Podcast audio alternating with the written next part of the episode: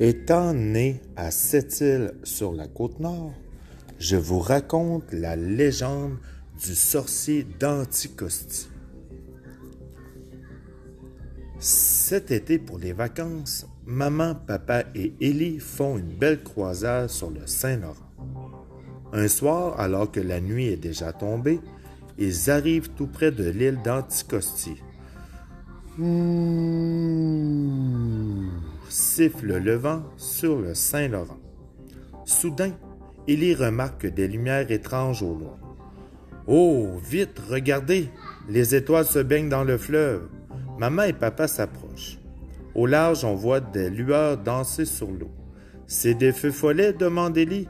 Hum, c'est plutôt le fantôme du sorcier d'Anticosti qui vient nous saluer, lance maman avec un petit sourire. Un sorcier? C'est quoi cette histoire? Tu ne me l'as jamais raconté, dit Élie. Attends que je rassemble mes souvenirs, fait maman. Ta grand-mère me la racontait souvent quand j'avais ton âge. Ça se passe il y a très longtemps. Il y a un homme qui s'appelle Louis-Olivier Gamache. Il est plutôt malcommode. Il ne veut pas qu'on le dérange, alors il s'installe tout seul dans l'île d'Anticosti. Oui, ça me revient aussi, ajoute papa. De temps en temps, Gamache visite les montagnais sur la côte nord pour faire du troc. Mais pour ça, il doit traverser une zone difficile du fleuve. Celle qui est contrôlée par les marchands de fourrure qui ont des contrats avec la couronne britannique. Ils chassent les petits bateaux qui ont l'audace de traverser leur territoire, reprend maman. Mais Gamache est entêté. Il n'accepte pas que les Anglais aient des privilèges pour le commerce des fourrures. Un jour, alors qu'il est à Mingan pour faire du troc chez ses amis amérindiens, poursuit papa, il voit un bateau de la marine royale qui s'en vient droit sur lui. Il comprend qu'il va passer un mauvais quart d'heure si les soldats l'attrapent. Alors, il lève l'ancre. Et comme c'est un bon marin, il parvient à leur échapper. Mais Gamache, c'est aussi tout un joueur de tour, continue maman. Il retourne à Anticosti et là, il construit un radeau avec quelques planches. Puis, il attache dessus un baril de coudron et il dépose des tisons enflammés dedans. Ensuite, il envoie le radeau dans le golfe. Puis il embarque sur son bateau et retourne vers Mingan. Il sait bien que les Anglais vont tenter de l'intercepter. Alors, tel que prévu, les Anglais, en voyant la lumière sur l'eau, pensent que c'est le bateau de Gamache. Alors, il se lance à sa poursuite. Il ne voit pas sa goélette qui est en sécurité à Mingan, raconte encore maman. Enfin, les soldats arrivent au radeau et ils n'aperçoivent plus que quelques planches en train de brûler, continue papa.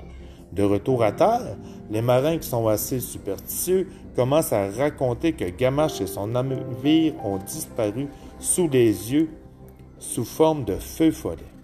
À cette époque-là, les gens croient qu'un feu follet, c'est le diable qui sort soudain de terre en prenant l'apparence d'une flamme, puis que celle-ci disparaît aussi vite qu'elle s'est formée, ajoute maman. Évidemment, les raconteurs des marins se propagent comme une traînée de poudre dans le port, complète papa.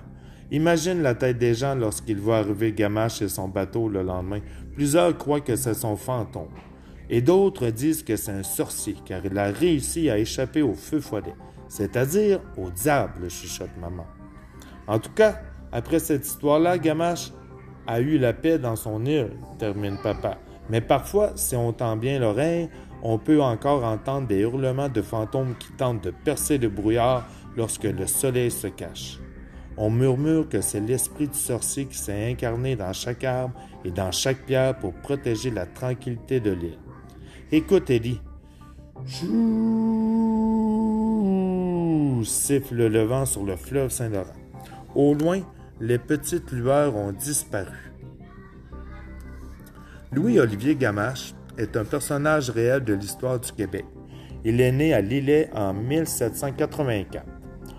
Orphelin, il s'engagea à 11 ans comme mousse dans la marine anglaise. De retour dans sa région natale, sans amis ni famille, il s'établit dans l'île d'Anticosti en 1810 autant pour y avoir la tranquillité que pour s'y livrer en toute liberté au commerce avec les Amérindiens. Gamache sut entretenir lui-même sa légende de sorcier d'Anticosti ou de croque-mitaine du Saint-Laurent.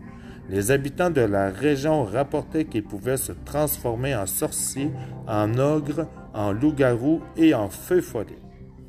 Louis-Olivier Gamache vécut pendant 45 ans à l'île d'Anticosti et la baie où il repose porte dorénavant son nom.